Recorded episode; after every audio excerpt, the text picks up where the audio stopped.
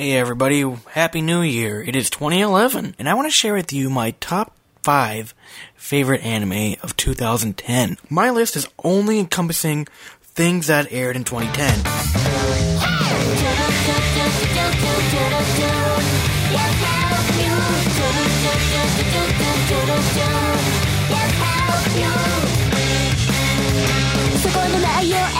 Number 5. MM. So MM tells the story of Taro Sato in his quest to relieve himself of being a masochist because he has a crush on a girl. Sato turns to the help of the second volunteer club run by Mio Tasagi. She herself believes that she is God. She's very cute, she's blonde, and oh, she's good looking. Basically, the club's mission is to help students with any problems they may have. Oh, and the advisor is a nurse, and she often takes pictures of members in compromising positions or in cosplay. What she does with the pictures really isn't known. Also in the club is a girl named Yuno, who is scared of guys, and anytime she gets near one, she screams and beats them up. In a weird twist, Yuno is the same girl who awakened Sato to his masochist desires. The show starts off extremely cliche, but it quickly gets funnier and funnier with each episode. You may have to have an open sense of humor to enjoy this show. But there's a harem element to the story, a genius lolly, a lolicon, and of course, robots. And that's just a small sampling of what you can enjoy from this show.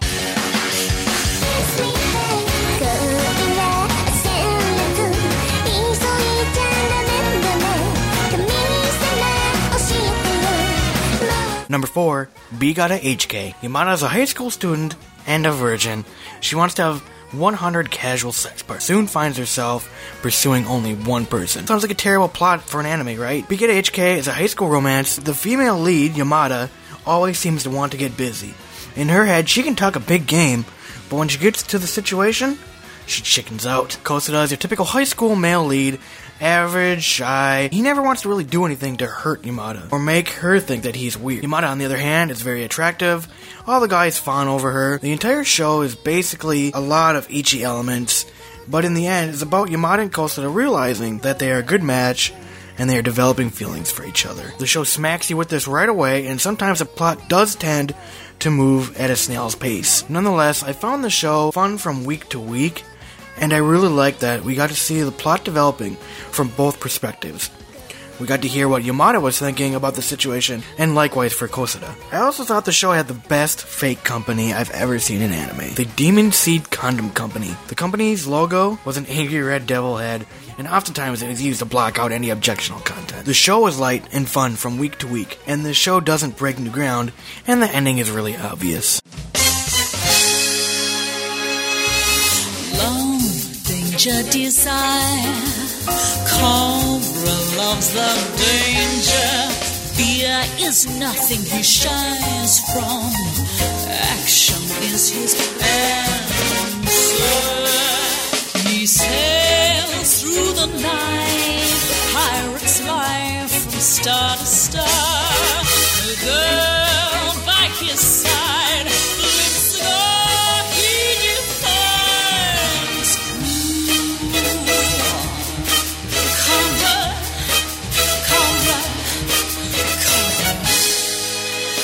If you haven't guessed by now, number three is Cobra the Animation. The opening theme alone tells you what you're getting out of this show and who Cobra is.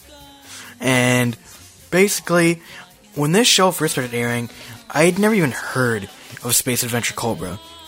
Came to find out this show originally aired in 1982. There's been tons of OVAs, and heck, even some video games were made. Cobra wiped his memory, he's got a brand new face, he becomes a typical guy. People still looking for Cobra, and he just finds himself in situations. Slowly, his memories become clear of who he was and what he did. Basically, Cobra breaks down like this Cobra's this badass guy, he smokes, he drinks, he's always got a sexy woman on his arm. What made this show was every week, Cobra found himself in some situation. And it was interesting to see how he got out of the situations.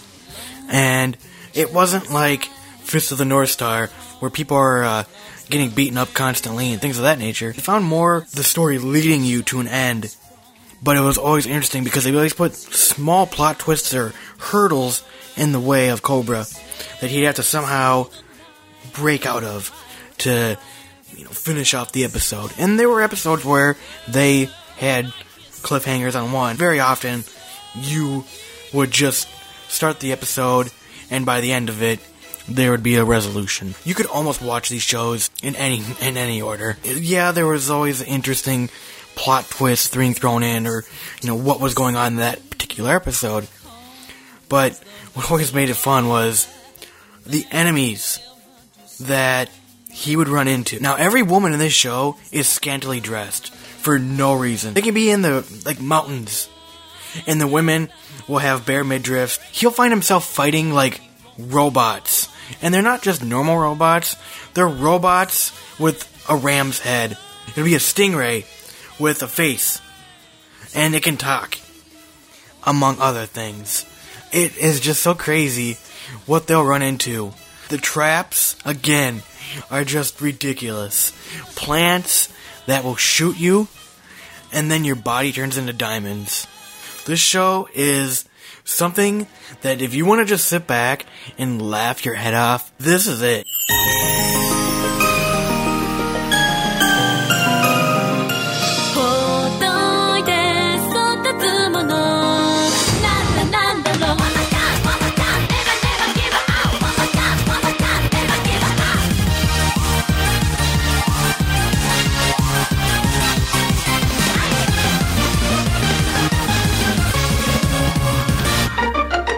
Number two, Baka and Test Summon the Beast. Based on a high school that is ruled by taking your entrance exam. Taking the entrance exam at the start of the year determines your class location. The ranking system is divided by letter, A through F. A, of course, being the best, and F being the worst. That's not the only thing, though. Depending on how you did on your test, determines your classroom condition. Class A is spared no expenses. They get really nice couches. They're given laptops. They're given all the latest gadgets and gizmos. Oh yeah, and a snack bar, because you know, because geniuses get hungry. Class F, on the other hand, the chalkboard was was really had, holes in it and really garbagey. And I believe they had a rusty nail they had to use instead of chalk. There are no desks. They are given basically they're just given like fruit cardboard boxes to fruit game in. They just flip them upside down and know, there- there's a desk. The cushions, yeah, they're not much better. They basically have nothing in them, and when they complain to the teacher, they're told, quote, deal with it. But to remedy the situation, they can challenge other classes in what's known as the Examination Summons Battle, or ESB, where each student has a set amount of time to do quizzes based on a random subject to gain hit points. Then, they summon a chibi version of themselves and duel in an RPG style. The victor gets to switch classrooms with the loser. So typically, F will challenge E, and then if F wins, they have to switch classrooms. The show is just so much fun. You've got so many characters. You've got Yoshi. He's your stupid but lovable male lead who is fallen for Hijime. She is the ultra smart girl who should be in Class A, but due to a fever, she was unable to do her test and thus got a zero and ended up in Class F. You've got Shimada, who is in love with Yoshi, but oftentimes finds herself frustrated that Yoshi is so dim and you can't put two and two together then she just gets angry and puts him in some kind of wrestling move. You've also got a male student who looks very female named Hideyoshi. The running gag with that is they'll dress him up in, you know, girls' clothing.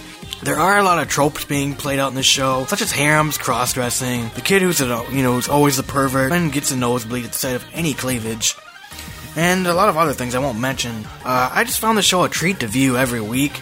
By no means is it revolutionary. The whole ESB system works really well though. Uh, it does give a bit to the story, and it's always fun to root for the underdog. Funimation has licensed this show, and it will be out summer of this year. There is no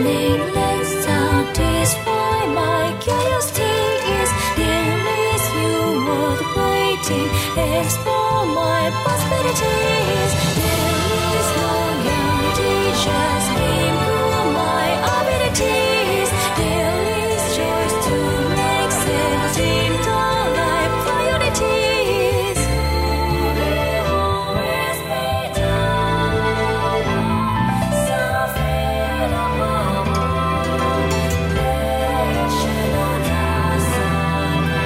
Number one, the world only God knows. Keima is known on the internet as the Capturing God, he can beat any Urkel game on the market and is often emailed by gamers around the world for help. One day he gets an email challenging him, and he agrees. But he soon finds himself not capturing the hearts of 2D girls in his games, but the 3D girls in real life. Although he isn't alone in this endeavor, he is given a sidekick by the name of Elsie. And to ratchet up the stakes, if Keima fails to capture all the girls' hearts, both him and Elsie will be killed on the spot. Elsie is magical, she can fly, and helps Keima track down loose souls. The loose souls can only be captured after Keima sways the heart of the girl. The situations of the girl is what made the episodes interesting. For example, uh, one girl was an up and coming idol star named Kanon. She was always afraid of not being paid any attention. Or another girl who preferred to live her life in the library and just read books all day and not talk to people.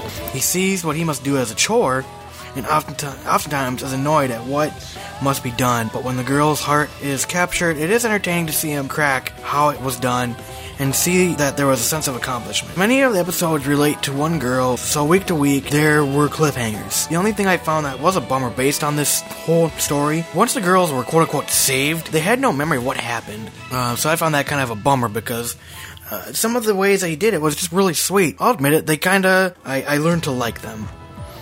Um, you know, so it was a really bummer to see them go away. If you're a fan of gaming, I urge you to check out the very last episode. I'm sure you'll be counting at how many references you will find. There is a second season being done for 2011, so we shall see if it makes my list again for next year.